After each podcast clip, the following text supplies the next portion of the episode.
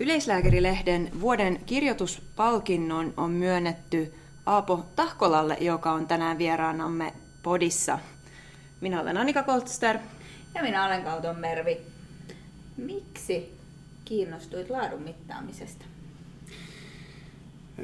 Taustalla lienee nuorena, tai sanotaan nuorempana lääkärinä ehkä noin kymmenen vuotta sitten kehittynyt voimakas turhautuminen siihen, että kun koin, että silloista työtäni arvioitiin aika lailla vain ja pelkästään sen mukaan, kuinka monta potilasta oli päivässä katsonut. Ja yhtä aikaa painiskelin sen turhautumisen kanssa, että potilaiden hoidossa on, on paljon asioita, joita pitäisi hoitaa ehkä nykyistä paremmin. Ja, ja haastoinkin silloista esimiestäni, että onko, onko totta, että minua arvioidaan ainoastaan sen potilasmäärän suhteen, että eikö meillä mitään muita lukuja ja mittareita ole käytössä. Ja ehkä se sieltä lähti. Kiitos siitä avauksesta, koska se on asia, joka on minua paljonkin turhauttanut. Miten tämä on edennyt siitä? Joo, siellä 2013-2014 seudussa Jyväskylän terveyskeskuksen, jossa edelleen työskentelen, heräsit ja, ja olin herättelemässä ajatusta siitä, että voidaanko me rakentaa ihan joitakin muitakin laadun mittareita siihen meidän työtä mittaamaan. Ja siitä syntyi nyt edelleen käytössä oleva tämmöinen Jyten laatupankki, jossa siis ihan sairauskertomustiedosta seurataan ja, ja raportoidaan erilaisia asioita, vaikkapa diabetikoiden pitkäaikaissokeri-tasapainoon liittyen tai verenpaineenhoitotasapainoon liittyen. Ja, ja, ja sen ympärille on meidän laatutyö aika vakiintuneesti kiertynyt niin, että meillä on laatutyöryhmä, joka sitä meidän laatutietoa tarkastelee ja me sitä ihan säännöllisesti ja tavoitteellisesti sitten koetamme myöskin parantaa, ettei se olisi pelkkää mittaamista, vaan jotain positiivista tapahtuisi sen pohjalta. Eli Jyväskylä ja perusterveydenhuolto mainittu, eli esitteletkö vielä itsesi tarkemmin, kuka olet? Joo, eli olen tosiaan Aapo Tahkola, Jyväskylässä nyt noin 10 vuotta, ollut terveyskeskuslääkärinä, josta viimeiset viisi vuotta sitten puolet työajasta kehittäjälääkärin roolissa. Ja yleislääkärin erikoislääkärin paperit sain viitisen vuotta sitten ja vannoutunut yleislääkäri. Kylläkin nyt sitten kliinisen työn rinnalle tullut hyvin vahvasti tämä kehittäminen ja, ja laadun mittaaminen. Ja, e, osan viikosta olen viimeiset pari vuotta käyttänyt myöskin kansallisen diabeteslaaturekisterin rakentamiseen, että sellaista kansallistakin kurkistusikkunaa tähän, tähän tuota, aiheeseen on. Kuulostaa hienolta, että tosiaan tehdään yhdessä ja, ja että jokainen pienessä maassa jokainen kunta kehitä omaa. Tämän kirjoituksen äh, otsikko on Kansalliset hoidon laadun mittarit perusterveydenhuollon näkökulmasta. Miksi perusterveydenhuollossa tarvitaan erilaista näkökulmaa? Laatumittarithan on, on hirmuisen ajankohtainen ja tuntuu, että hyvin monen huulilla ja monella foorumilla, mutta herkästi se, se eh, tulokulma on sairausspesifinen, eli, eli lähdetään tietyn sairauden tai potilasryhmän laatua mittaamaan. Ja, ja nyt kun ajatellaan perusterveydenhuoltoa ja yleislääketiedettä, niin se meidän osaamiskenttä on aivan tavattoman laaja, ja sinne olisi helposti keksittävissä valtava määrä mittareita. Ja, ja jos lopputulema on se, että ok, ainoastaan kaikkea pitäisi parantaa yhtä aikaa, ja, ja pahimmillaan myöskin niin, että jos me harkitsemattomasti ikään kuin annetaan niiden Eh, sairausspesifien mittareiden kertautua perusterveydenhuoltoon, niin siinä on kyllä eh, suuri riski sille, että, että se mittaaminen kääntyy myöskin meidän, tai siitä tulee työtä hidastavaa vaikutusta. Ja sitä meidän pitäisi osata ennakoida ja välttää. Mä oon joskus miettinyt sitä, että me mitataan usein sairautta ja ongelmia, aika paljon vähemmän mitataan terveyttä voiko käydä niin, että mittaaminen itsessään hieman tuottaa sairautta, jos vaikka masennuskyselyitä ja tämmöisiä, niin, niin se mittaaminen itsessään on, on semmoinen toimenpide siinä, siinä hoidossa. Vai onko nämä sitten enemmän rekisteristä otettavia tietoja, mitä te olette käyttänyt? Ja, nyt tarkennatko vähän kysymystä? Mä en ihan... No ehkä enemmän semmoisissa tutkimustilanteissa, jossa on niin kysytty enemmän ehkä geriatrisessa populassa ja, ja, ja tehty paljon kyselyä, jossa silloin niin kuin keskitytään ongelmiin, niin, niin mä ajattelin, että ainakin hoidossa se, että, että näkee niitä positiivisia asioita ja positiivisen mielenterveyden mittaaminen, nämä on asioita, mitä mä itse miettinyt, että onko, onko tällaista tullut vastaan. Joo, siis mielenkiintoinen tuore näkökulma, jota uskon, että tämän keskustelun jälkeen jään pohtimaan. Mä en hirveän hyvin osaa tuohon vastata. Et, et, äh, mä ajattelen, että me, meidän on hyvä lähteä liikkeelle siitä, mitä meillä jo on ja mitä me nyt jo tehdään. Ja äh, siis hoidon ohessa syntyy jo valtava määrä tietoa, ja, mutta me ollaan pitkälti vuosikymmenet istuttu sen tiedon päällä ilman, että me ollaan sitä erityisesti hyödynnetty mihinkään. Se on usein niin kuin sairautta ja ongelmaa, mutta ehkä siellä se positiivinen fokus on se, että me tietoisesti pyritään ja seurataan, että siellä se sairaus tai ongelma vähenisi.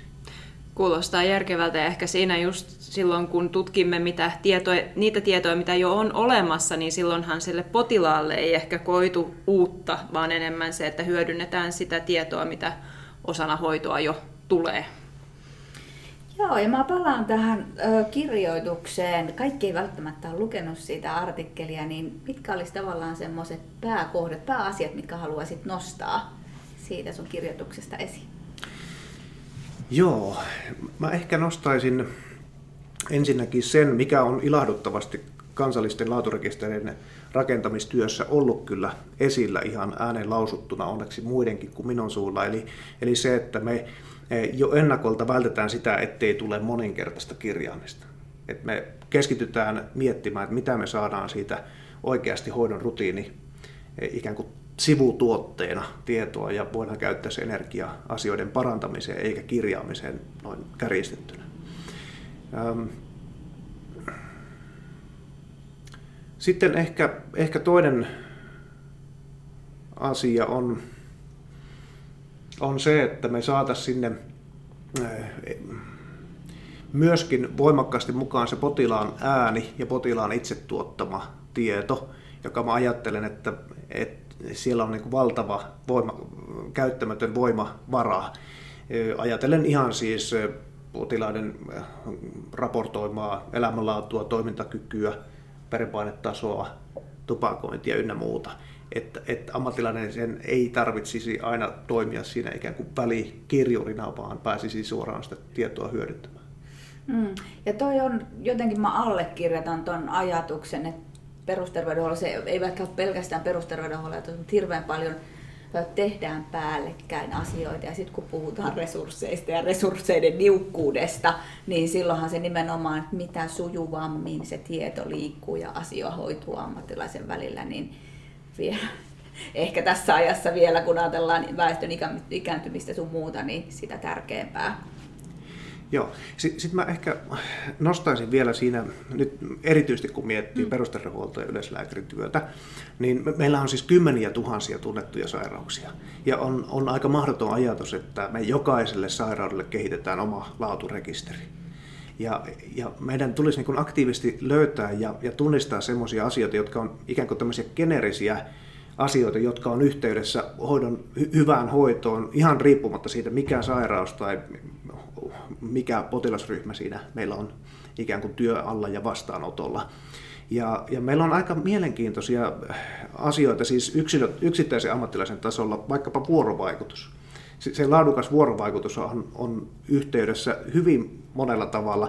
Melkeinpä, että mitä sairautta hoksaa mitata ja, ja verrata sitä onnistuneeseen niin vuorovaikutuksen onnistumista hyvin hoitotuloksiin. Sieltä se positiivinen yhteys löytyy tosi usein. Sitten niin kuin järjestelmätasolla hoidon jatkuvuus, jota me yleislääkärit tykätään pitää yllä, niin sehän on myöskin ikään kuin geneerinen laadun mittari. Että jos me katsotaan, että meidän, meidän organisaatiossa hoidon laatu huono, niin me voidaan aika hyvin luottaa, että siihen puuttumalla ja hoidon jatkuvuutta parantamalla, niin hyvin todennäköisesti moni asia muuttuu parempaan, vaikkei me niitä kaikkia erikseen ikään kuin koskaan pystytä mittaamaan. Miten voidaankaan vuorovaikutusta mitata? Se, se on tärkeää, tiedämme, se on, se on tunne, mutta miten se voi näkyä numeroissa? Joo, joo tuo on tosi mielenkiintoinen kysymys, enkä mä, mulla ei tyhjentävä vastausta siihen ole, mutta se on semmoinen, josta me itse asiassa monellakin formilla ollaan pohdittu, että mikä olisi, se olisi todennäköisesti hyvä mittari, olisi potilaalta kysytty kokemus siitä vuorovaikutuksen onnistumisesta. Ja nyt on esimerkiksi vasta Elina Tolvasen tosi mielenkiintoinen väitöskirja julkaistu, jossa mitataan tämmöistä PAY, eh, potilaan voimaantumisindeksiä, eli, eli auttoiko se vastaanotto pärjäämään sen sairauden tai ongelman kanssa paremmin. Ja, ja se voisi olla sellainen, josta olisi sitten ammattilainen voisi ikään kuin oppia, että ok, jos mun potilaat ei koekaan niin paljon hyötyä kuin naapurihuoneen kollegan potilaat, niin, niin sehän palautuu vuorovaikutukseen varmasti. Ja, ja sitten voisi ajatella, että se innostaisi eh, opettelemaan sitä vuorovaikutusta ja antaisi myöskin palautetta, jos siinä sitten kehittyy. Mm. Joo, ja mä jotenkin ajattelen, että toisaalta on just, että vuorovaikutus toimii ja on niin semmoinen, että asiat ymmärretään ja tullaan kuulluksi, mutta jos ajatellaan sitä lääkärin työtä ja terveydenhuollolta, niin sehän on olennaista, että miten se potilas pärjää siellä arjessa. Ja on itse kanssa pohtinut, että kuinka paljon se peimittari on käytössä. Sehän on ehkä, nyt se oli erittäin hyvä se väitös, väitöskirjatutkimus, mikä Elina Tolvaselta tuli, mutta onko sulla tietoa, että onko nämä kuinka paljon käytössä? Kyllä mulla se käsitys on, että systemaattisesti ei.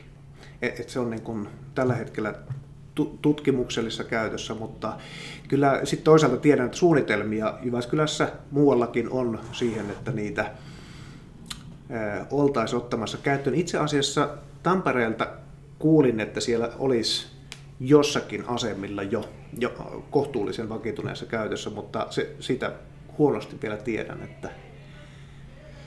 Mä tuli ajatelleeksi yhtä äh, artikkelia, jota kuulin yhdessä niin HR-tapahtumassa, että miten tämmöinen niin ammattilaisten keskeinen äh, rakentava puhe, eli se, että miten me kohdellaan meidän työkavereita, että sekin osasto-olosuhteissa nopeuttaa potilaiden paranemista, ja onhan se ymmärrettävää, että jos jos ammattilaiset puhuu kivasti keskenään ja, ja sä siellä vuoteessa makoilet, niin tulee semmoinen turvallinen olo ja, ja positiivinen mieli ja paranee nopeammin. Että kyllä sillä vuorovaikutus on, on sillä on valia, väliä ja se on tehokasta. Joo. Mä, mä haluaisin hetkeksi vielä palata siihen laadunmittauksen isoon kuvaan, kun Mulla on se kokemus, että aika monelle kollegalle nousee ikään kuin karvat pystyyn, että kun aletaan puhua laadun mittaamista, se yhdistetään herkästi ja voimakkaasti kirjaamismäärän kasvuun ja työn, työn hidastumiseen ja niin edelleen. Mutta sitten jos ajattelee sitä, niin se on kyllä oikeasti aika siellä niin kuin terveydenhuollon arvon ytimessä. Et tuo Muir Gray-niminen henkilö on, on aika hienosti minusta tiivistänyt, minkälainen on korkean arvon terveydenhuolto. Ja hän sanoo, että se on sellainen, joka tekee oikeita asioita ja oikein. Ja, ja tekisi mieli siihen vielä itse lisätä, että se on myöskin niin, että hyvin tuloksin. Ja eli, eli se oikeiden asioiden tekeminen, se olisi niin yksi laadun mittaamisen keskeinen tavoite. Että me, ja, ja ajattelen, että yleislääkärinä erityinen mandaatti on pyrkiä tunnistamaan ne niin kuin eniten terveyshyötyä tuottavat oikeimmat asiat sen valtavan paljouden keskellä, mitä me, me meillä niin kuin periaatteessa voidaan tehdä. Sitten se oikein tekeminen, niin siinä taas tullaan siihen, että, että äh, osataan hyvin, opitaan koko ajan ja kun miettii kuinka valtavan keskeinen tehokkaan oppimisen edellytys on, on palaute, se, että saa palautetta siitä, että kuinka mä itse asiassa olen tässä työssäni onnistunut, miten mun diabeetikot voi lopettaa, kun kukaan tupakoin, kun mä niitä pyydän ja otan sen puheeksi ja niin edelleen. Et se voisi olla niin kuin tosi voimallinen nimenomaan oppimisen tehostamisen väline. Ja, ja sitten jos ajattelee sitä hyvin tuloksin, niin, niin minusta Suomessa se on lähtenyt lupaavasti oikealla jalalla niin, että ei olla luomassa ikään kuin valvontajärjestelmää, joka katsoo ylhäältä päin, että tapahtuuko kaikki niin kuin oppikirja sanoo, vaan että sitä ollaan nimenomaan vertaiskehittämisen, tämmöisen systemaattisen laadun parantamisen välineeksi luomassa, ja näin sen pitäisi ollakin. Kuulostaa kyllä erittäin järkevältä ja juuri siihen suuntaan, mihin meidän perusterveydenhuoltoa kannattaa kehittää. Minkälaisena sä ajattelet tulevaisuudessa, kun tulee nämä uudet laadun mittarit yhä enemmästi niin käytäntöön, niin mikä merkitys tulee sitten tämmöisille N-määrille, eli T3 ja suoritteiden mittaamiselle? Jääkö ne edelleen osaksi sitä mittaamista vai mikä niiden rooli tulee olemaan? Mä voisin tässä kommentoida, että T3 on kolmas vapaa-aika lääkärille, joka on paljon käytetty mittari. Joo. Tuota, Minusta tässä on niin kuin tosi tukeva pohja ajattelulle tämmöiset tunnetut terveydenhuollon laadun raamit. Siis moni tuntee sen kolmimaalin, jossa on tavoitteena yhtä aikaa se niin kuin terveyden lisääminen ja mm, järkevät kustannukset. Ja, tuota, ja kolmantena hyvä potilas kautta asiakaskokemus. Mä ajattelen, että toimivin laadun raami on se mistä itse niin kuin tykkään eniten, on se IOM jo aika iäkäs kuusi laadun ulottuvuutta, jossa yhtenä kulmana on edelleen se tehokkuus. Siis se, että kyllähän terveydenhuollon pitää tuottaa myöskin käyntejä ja prosesseja. Ei me, ei me sen mittaamista voida kokonaan unohtaa. Mutta että sen rinnalle tulisi vahvasti sitten vaikuttavuus, potilaskeskeisyys, oikea-aikaisuus ja niin edelleen. Tämmöisiä niin kuin hyvin oleellisia laadun ulottuvuuksia, jotka unohtuu, jos me vain katsotaan sitä ovenkäyntiä ja, ja jotakin prosesseja ja käyntejä. Kyllä, ja nyt se ehkä tavallaan tällä hetkellä se laatu näkyy nimenomaan siellä saatavuudella, kun mitataan niitä käyntimääriä ja kuinka nopeasti aikaa saa, joka just on ehkä vain se yksi olettavuus, ja sitten nämä muut kun tulee rinnalle, niin siitähän voi tulla aika hyväkin kokonaisuus. Kyllä vain, ja ajattelen, että se vaikuttavuus näistä ulottuvuuksista on siinä mielessä hyvin keskeinen, että sitä me on tosi vähän mitattu. Ja, ja äärimmilleen vietynä voi ajatella, että, että kaikki muut ulottuvuudet voi toteutua ihan hienosti. Voi olla äärimmäisen tehokas, nopea, potilaskeskeinen, turvallinen ja niin edelleen, mutta jos sieltä se vaikuttavuus puuttuu, niin se ei ole niin kuin terveydenhuollon ydintoimintaa. Sitten ollaan jossain muussa toiminnassa. Että siksi se on niin kuin omassa ajattelussa, kun ajattelen sanaa laatu, niin se on ihan siellä ykköspaikalla. Jos me palataan sitten sinne vastaanottohuoneeseen, miten tämä laatutyö on, on, on muuttanut sinun toimintaa kliinikkona? Tiedostatko tätä, kun potilas on siinä edessä?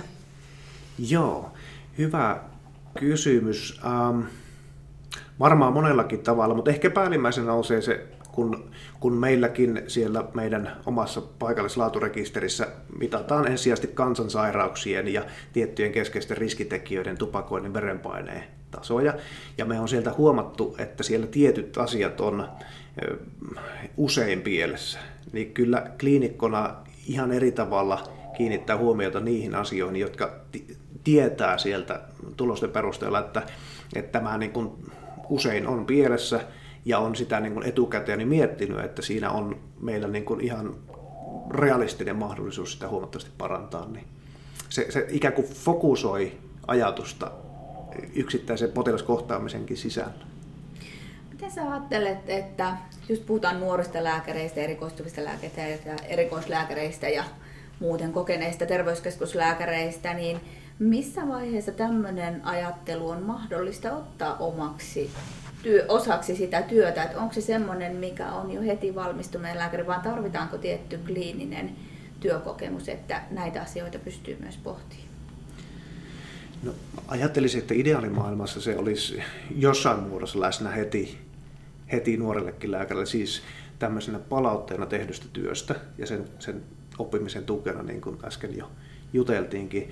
No, varmasti on näin, että sitten se, että pystyy ikään kuin nostamaan katsetta ihan siitä välittömästä potilastyöstä ja vähän ajattelemaan ikään kuin väestötasolla asioita ja priorisoimaan ehkä sitä omakin ajankäyttöä, niin se on varmaan sitten luontevasti siellä erikoistumisen aikana hiljalleen kehittyvä taito.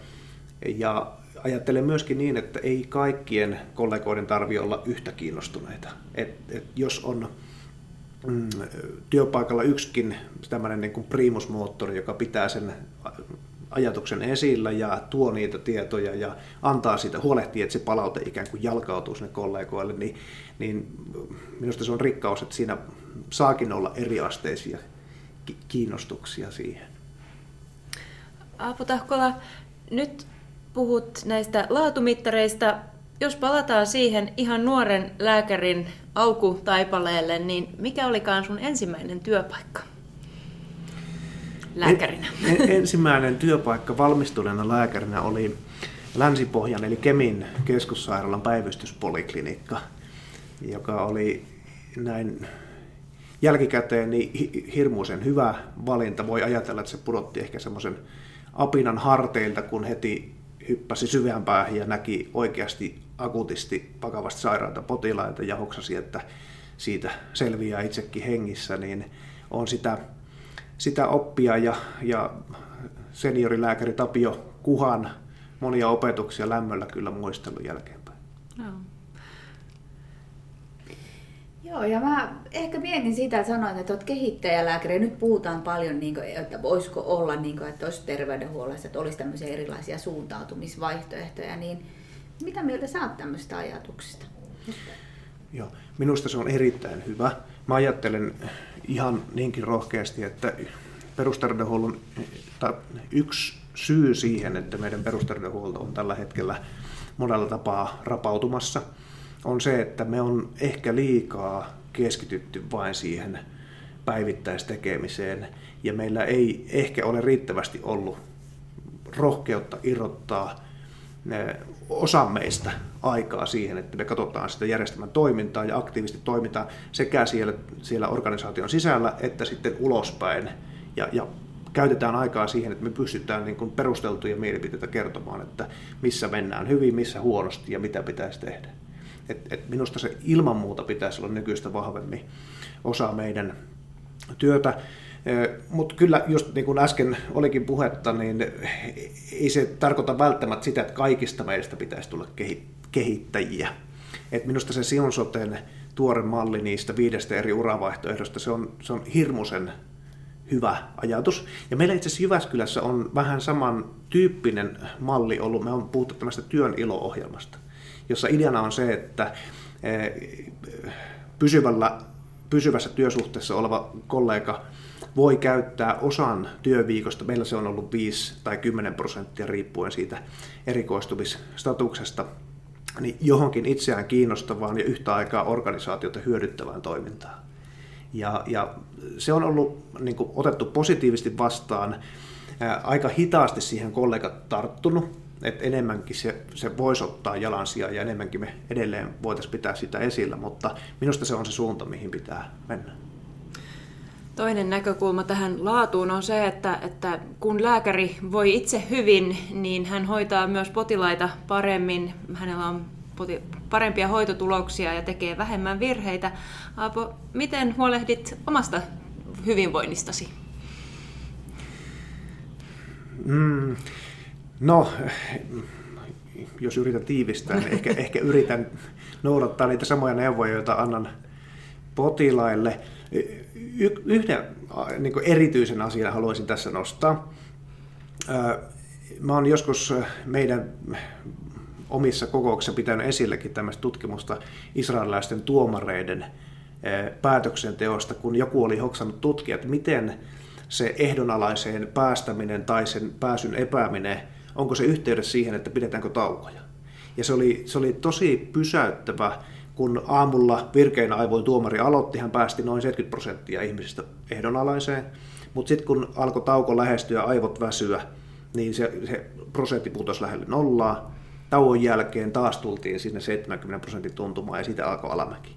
Ja on niin kuin hoksauttanutkin kollegoita, että ihan samanlaisia ihmisiä mekin ollaan. Meidänkin aivot väsyy et, et se, ehkä se taukoilu on semmoinen viime vuosien voimakas oivallus, että me, me tarvitaan se tauko. Me tehdään parempaa työtä, jos me pidetään tauot ajallaan. Joo, itse aina toivon, että oma lääkäri olisi juuri syönyt ja käynyt myös pissalla, kun hän minut sitten tapaa.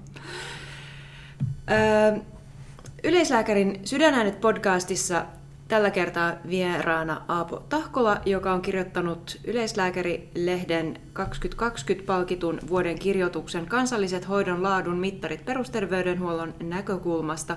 Aapo, onko jotain, mitä haluat vielä lopuksi kuulijoille kertoa tai sanoa? Kiitos keskustelusta. Ehkä haluaisin päällimmäisenä kuulijan mielen jäävän sen, että vaikka se eh, laadun mittaaminen onkin niin kovin vaikeakin asia perusterveydenhuollossa, niin, niin se on kuitenkin lähtökohtaisesti positiivinen asia, mutta se, se on vain sitä, jos me ollaan aktiivisia ja huolehditaan siitä, että se siitä kokonaisuudesta tulee sellainen, että se tukee meidän toimintaa, eikä se ole tällainen niin kuin hallinnollinen ja, ja työtä hidastava kokonaisuus.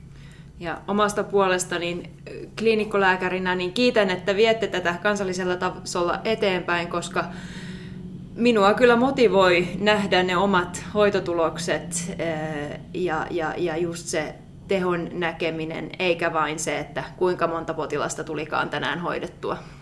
Ja se tuo siihen työhön ihan erilaista mielekkyyttä, niin kuin sanoitkin, että tavallaan näkee sen työnsä jäljet samalla lailla kun tekisi jotain sellaista maalaisseinää. Se on aina hyvin palkitsevaa, kun näkee, kun se seinä on eri väri. Kyllä, joo. Näin ajattelen ja, ja monesta palautteestakin tulee juuri tämä, että, että parhaimmillaan se lisää sitä työn merkityksellisyyden tunnetta, mikä on siis työn hyvinvoinnillekin tosi, tosi tärkeä asia. Ja joskushan se nimittäin menee niin, että ne potilaat, jotka tekee muutoksia, voivat paremmin, niin hehän eivät tulekaan enää vastaanotolle yhtä usein, niin meille saattaakin tulla se vääristymä, että kukaan ei parane, mutta se ei pidä paikkaansa. Kyllä, joo. Ja, ja jos tässä lähetysaika vielä riittää, niin, niin tuota, e, y, yksi sellainen myöskin pysäyttävä asia on se, että kun on katsottu e, eri lääketieteen erikoisalojen osaamisen kehittymistä, niin näyttää, että ainoastaan operatiivisilla aloilla se kehittyminen, ikään kuin virkavuodet ja osaamisen kehittyminen menee yksi yhteen niin, että mitä kauemmin olet tehnyt, sitä lähtökohtaisesti parempi olet. Mutta sitten konservatiivisilla aloilla ja ehkä erityisesti yleislääketieteessä se, se ei olekaan niin, että monella mittarilla saatat jopa taantua työuran mittaan. Ja mä ajattelen, että siinä on varmasti paljon kysymys siitä oppimisympäristöstä, siitä, että me, se palauteketju on monessa kohtaa rikki. Et me tehdään työtä, mutta me ei välttämättä saada viiveetöntä, virheetöntä, hyvää palautetta, jolloin meillä saattaa tulla erilaisia ajatusmalleja ja toimintamalleja, jotka ei ole hyviä. Mutta me ei sitä tiedosteta ilman, että sitä mittaa ja saa palautetta. Todella mielenkiintoista. Näin se varmaan on. Eli pysytään me kaikki hoksittimet auki pitkää uraa edessä vielä. Olet kuunnellut Yleislääkärin Sydänäänet podcastia. Minä olen Annika Kolster. Minä Kauton Mervi. Kiitämme.